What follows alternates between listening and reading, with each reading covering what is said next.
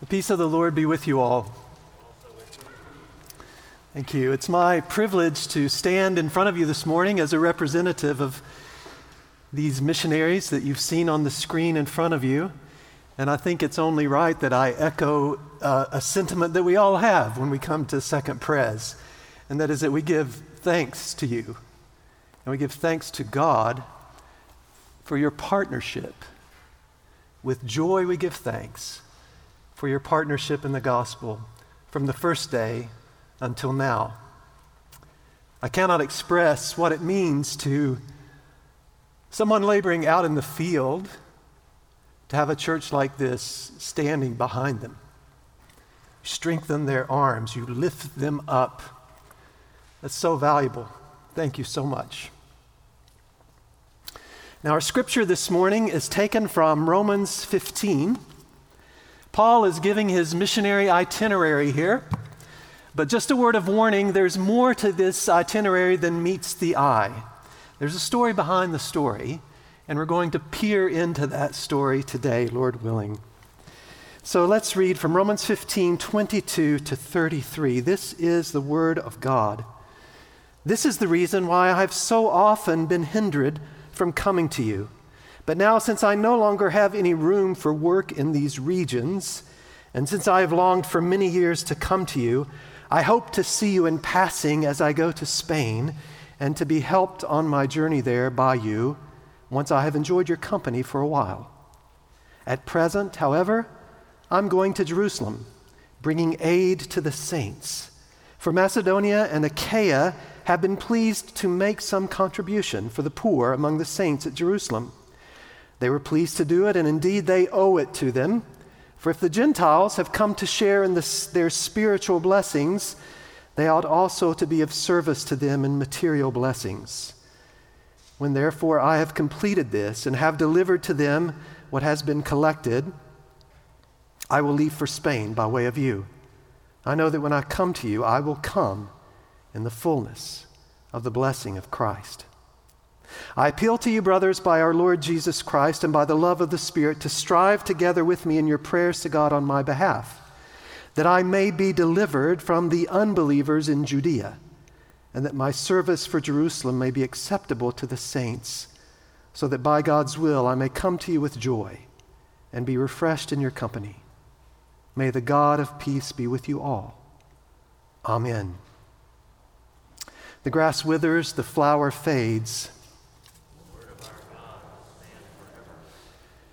And Father, it is to you we turn as we hear this word, asking you to make this word alive to us in our hearts by the power of your Spirit, that Jesus Christ will be exalted, and we will go forth to serve him and to reflect your love and grace, the gospel that has saved us to a needy world. In Jesus' name we pray. Amen. Does our witness to Christ and to his gospel thrive best when we beat the drum of obedience and duty? Now, I'm not asking, should we obey? Is this our duty? I'm asking, what conditions lead to the thriving of our witness to the world? Is it obedience? Is that the primary motivation? Or could it be that when, as the scripture says, the Spirit pours out the love of God in our hearts, when the grace of God and his adoption, his adopting love for us becomes so large that all of our other loyalties, all of our other affinities are put into proper perspective as we see his grace in a new way, as our hearts live for the gospel of God. Isn't that when our witness to the gospel takes flight? Isn't that when our heart sings? And isn't that when the world most wants to hear from us?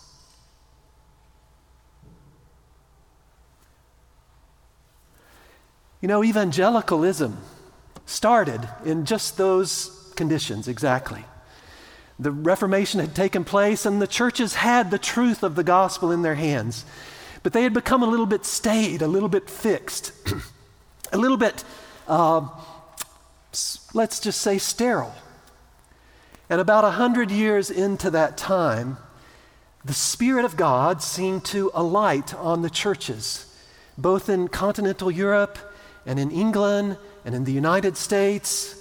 There was a man by the name of Jonathan Edwards who sort of led the revival movement in this part of the world. And you and I flow right out of that stream as Reformed Presbyterians. And he defended that movement of the gospel against criticisms. And then there were the Wesleys and Whitfield in England, and they also were active here in the United States. And through their instrumentality, it was the Wesleyan, the Arminian branch of the church that came into this evangelical movement.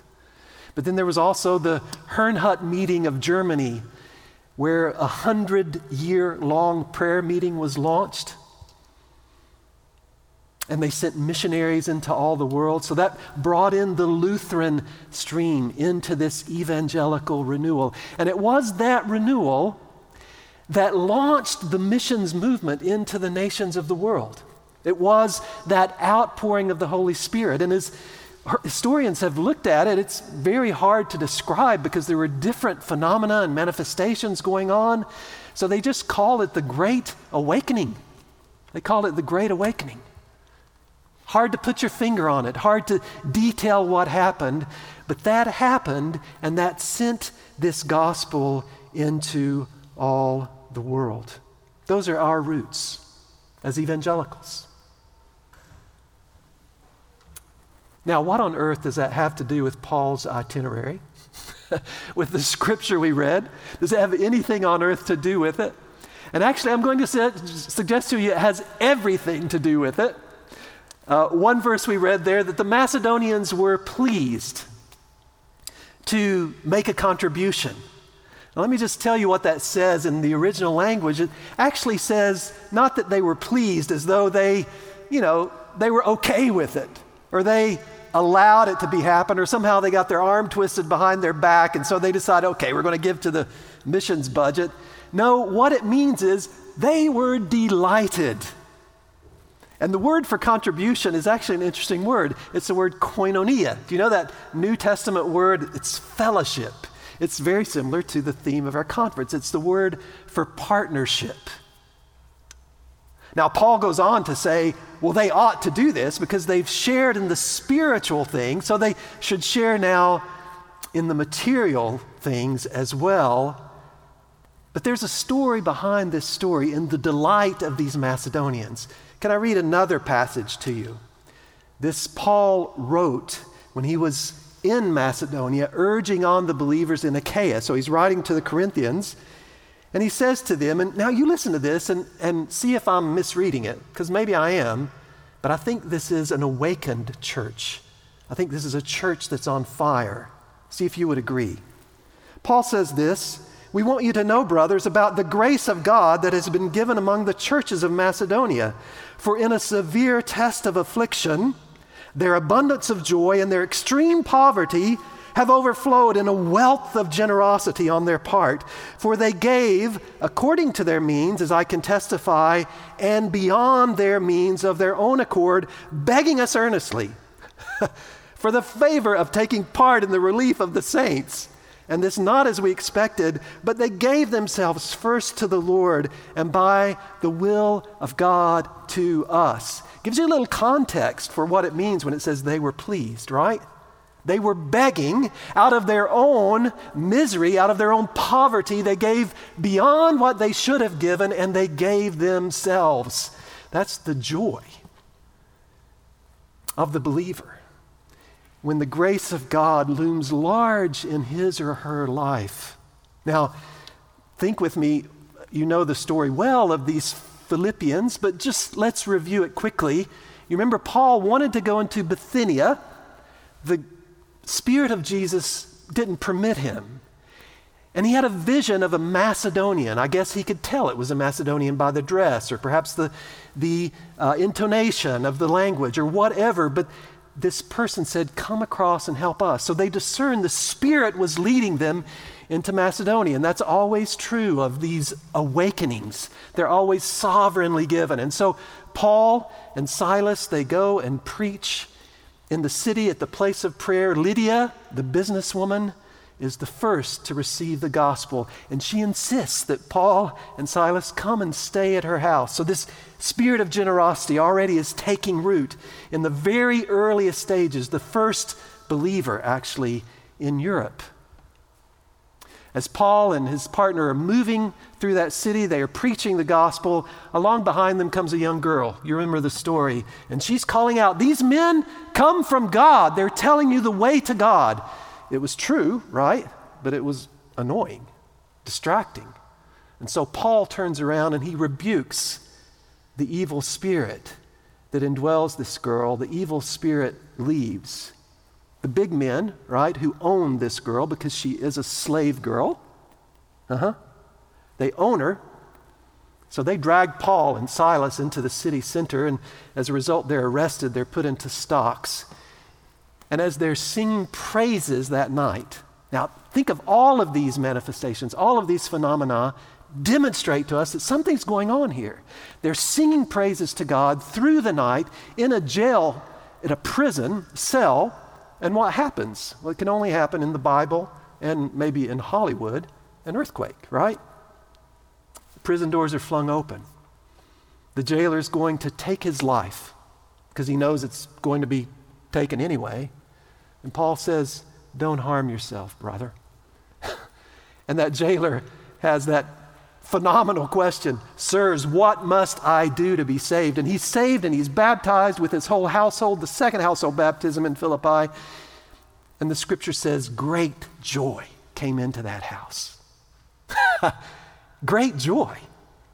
So I'm asking you, something was going on among the Macedonians. Something was going on in Philippi. It was a sovereign work of God, and therefore their mission, their witness to the nations sings. It takes flight. Jonathan Edwards, who I mentioned earlier, he talked about these awakenings that come periodically through history, and he said, it's not a special season of extraordinary religious excitement. You know, that's the way I would think of it. Something extraordinary. He said, no, it is an outpouring of the Holy Spirit which restores the people of God to normal spiritual life after a period of corporate decline.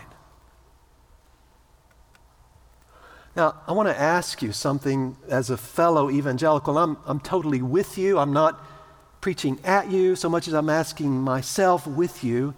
Do you think it might be time for a new awakening of evangelicals?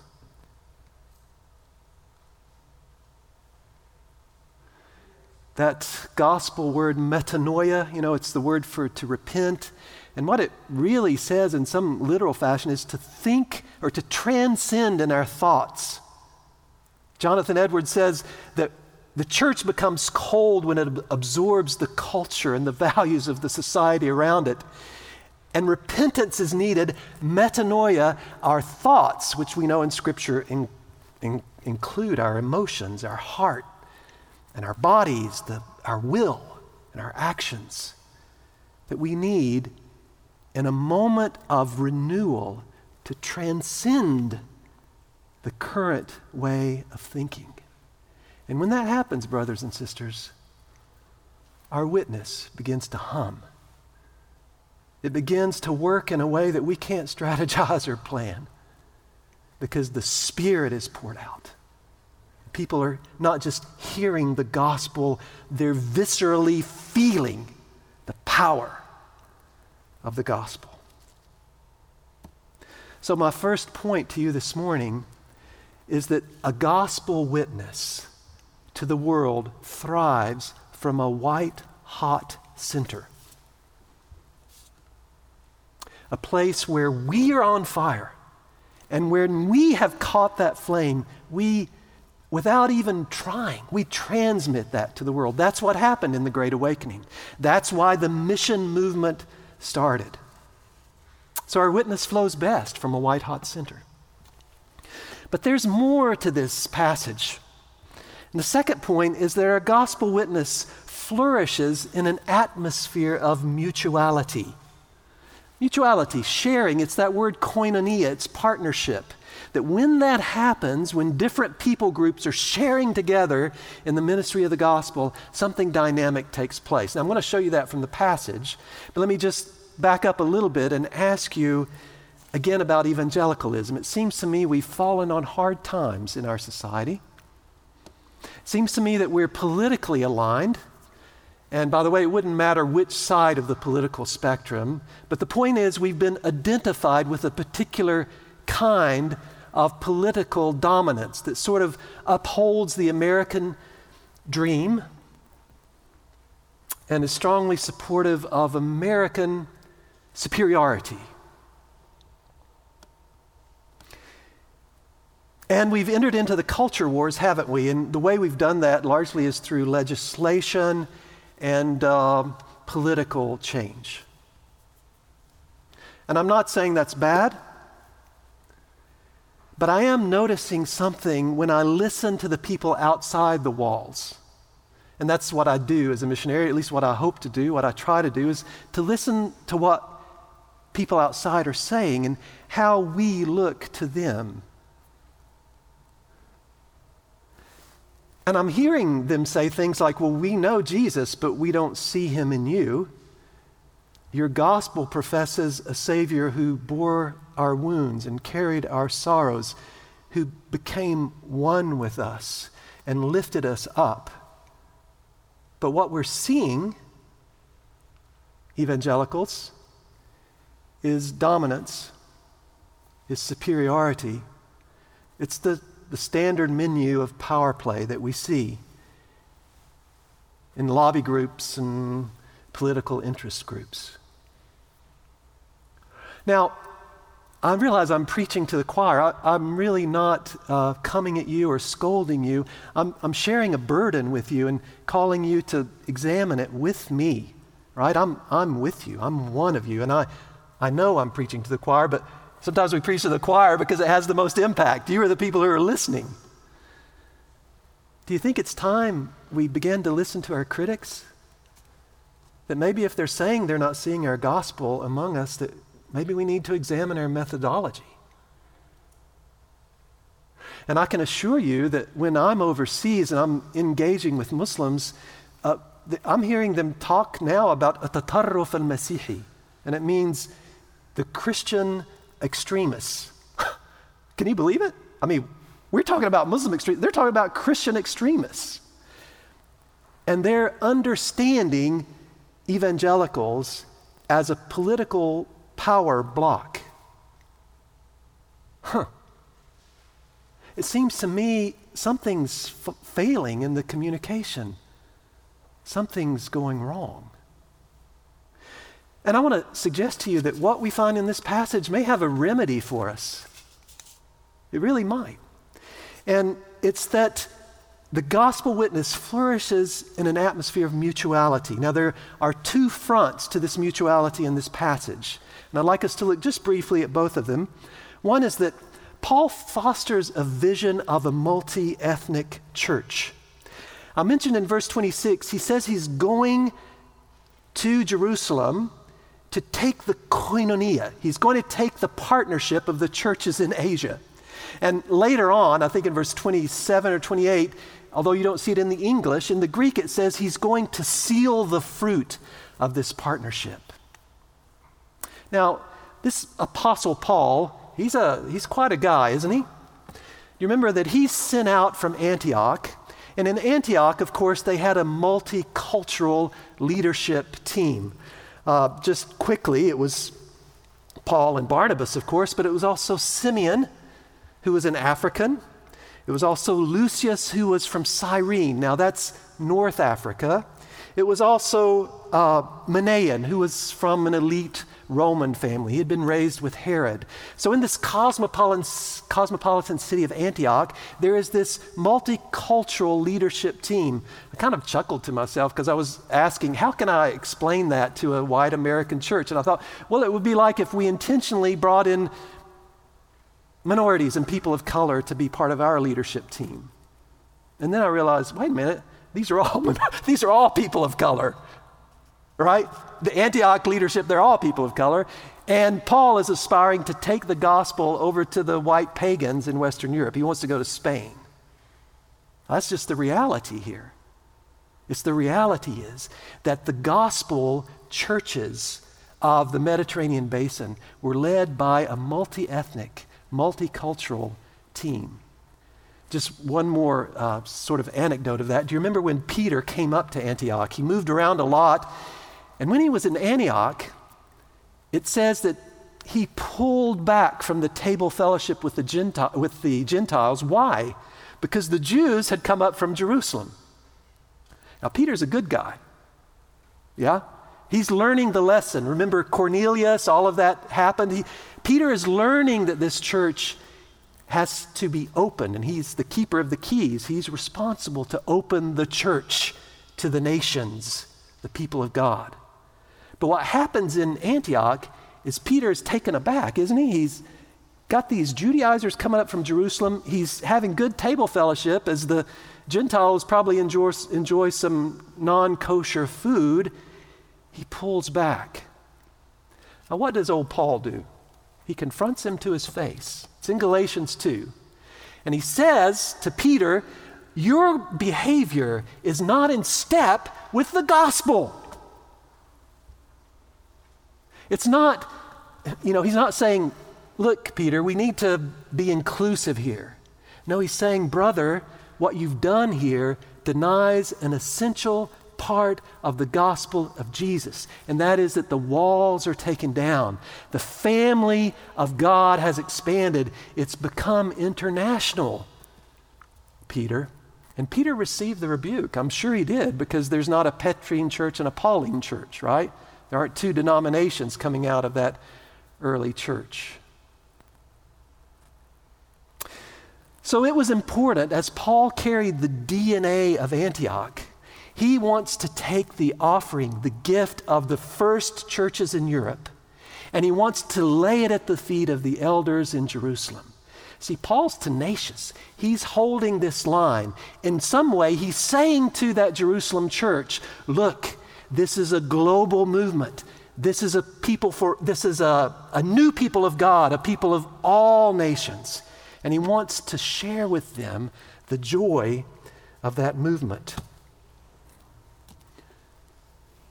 Just a story that kind of haunts me from time to time. As I served about 16 years in Egypt, and over time there, I noticed that the church I was involved with was becoming more and more awake to the power of God and to the presence of His Spirit in ministry, the reality that God is with us. And a wonderful prayer meeting sort of erupted in that church.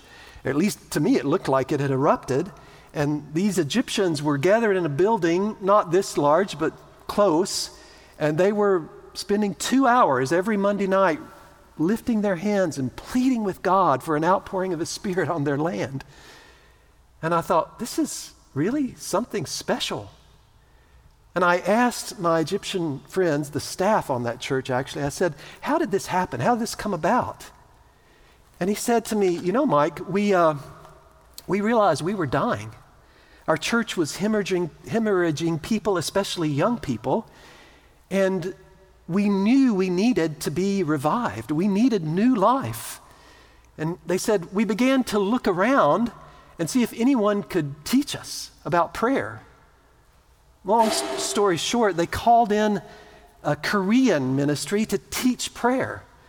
And it helped things for a little while, but they kind of reverted to the status quo. The Korean style didn't take with the Egyptians, but you know what they did? They kept after it. And they heard that there was an outpouring of God's Spirit in Uganda.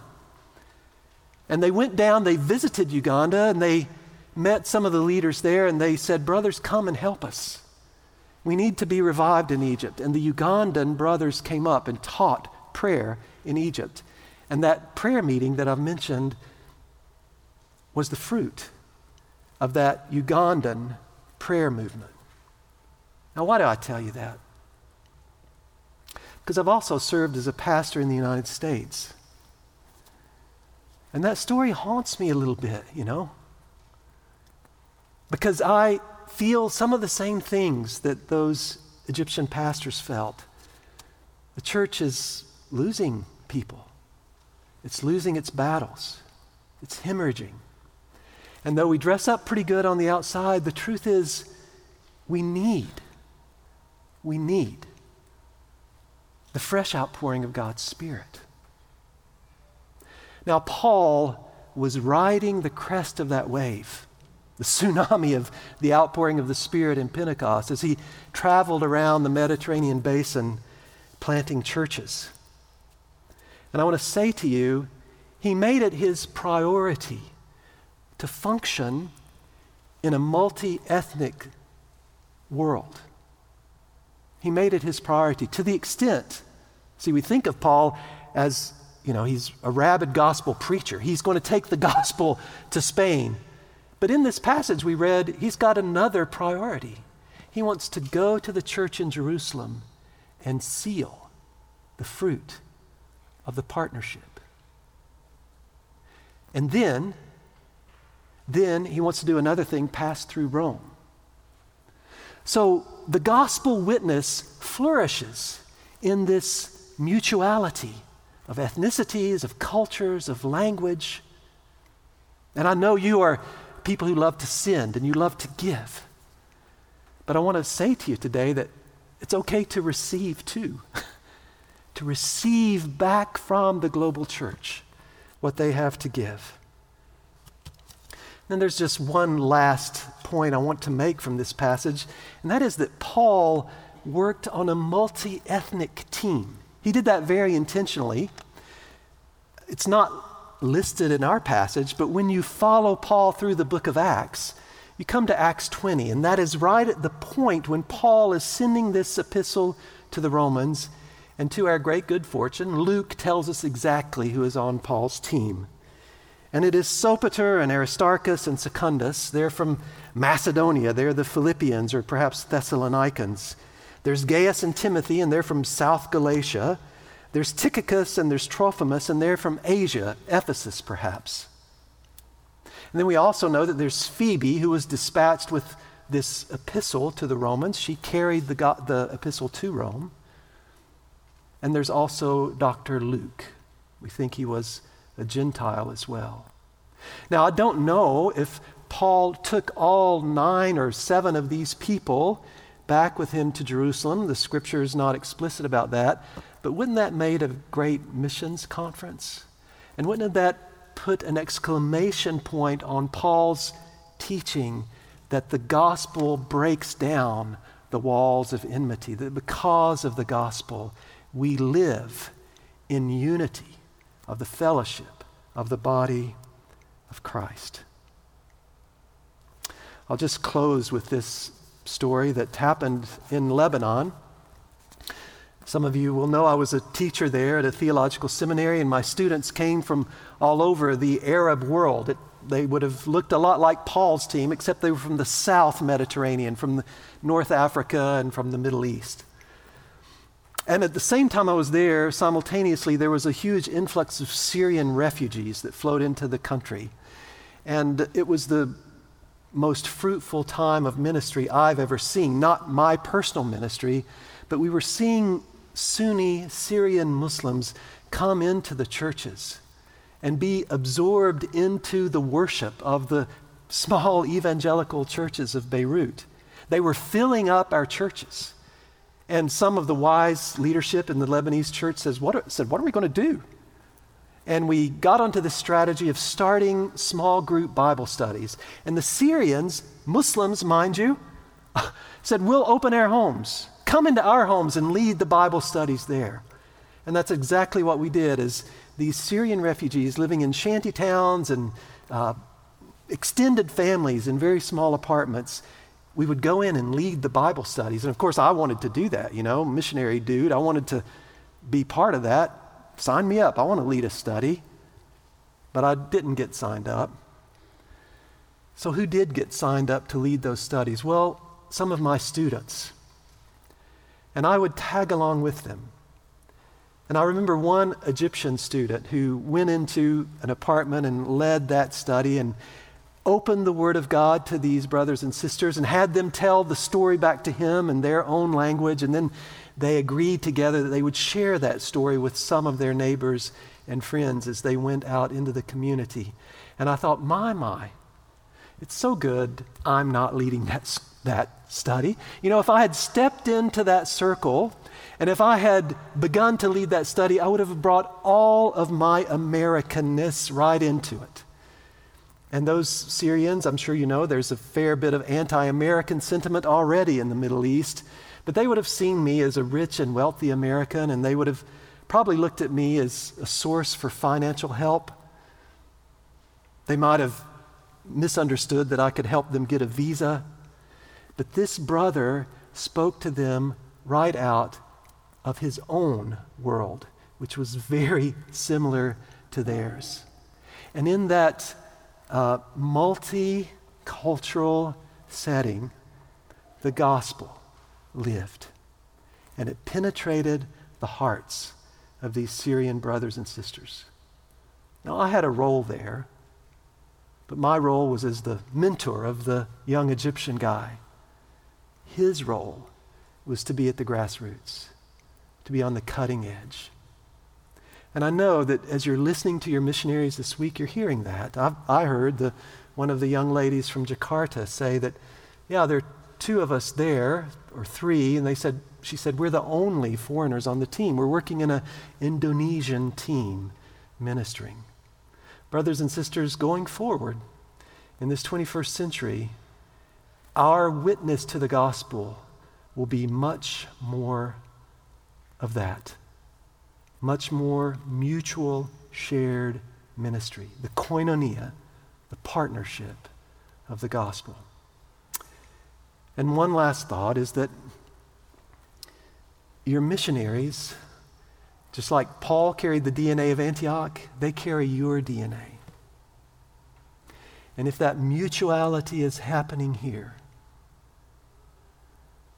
if the walls of animosity and superiority are broken down, then they will carry that most naturally to the world. Because they won't be better than you. They carry your DNA. So I know you're walking that path. Let me commend you and let me plead with you, keep going. It's not easy, but it's the way of the gospel. Let us pray. Father, we turn our hearts to you. Your word is rich. It challenges us, Lord, in ways we sometimes don't expect. But Father, by the grace of God, change our hearts, that we would see ourselves not as dominant, but as servants.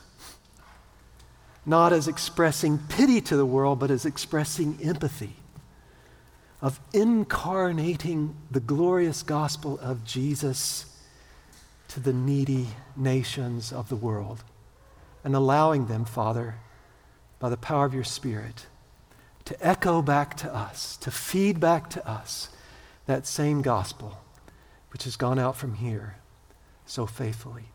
We pray in the name of Jesus. Amen.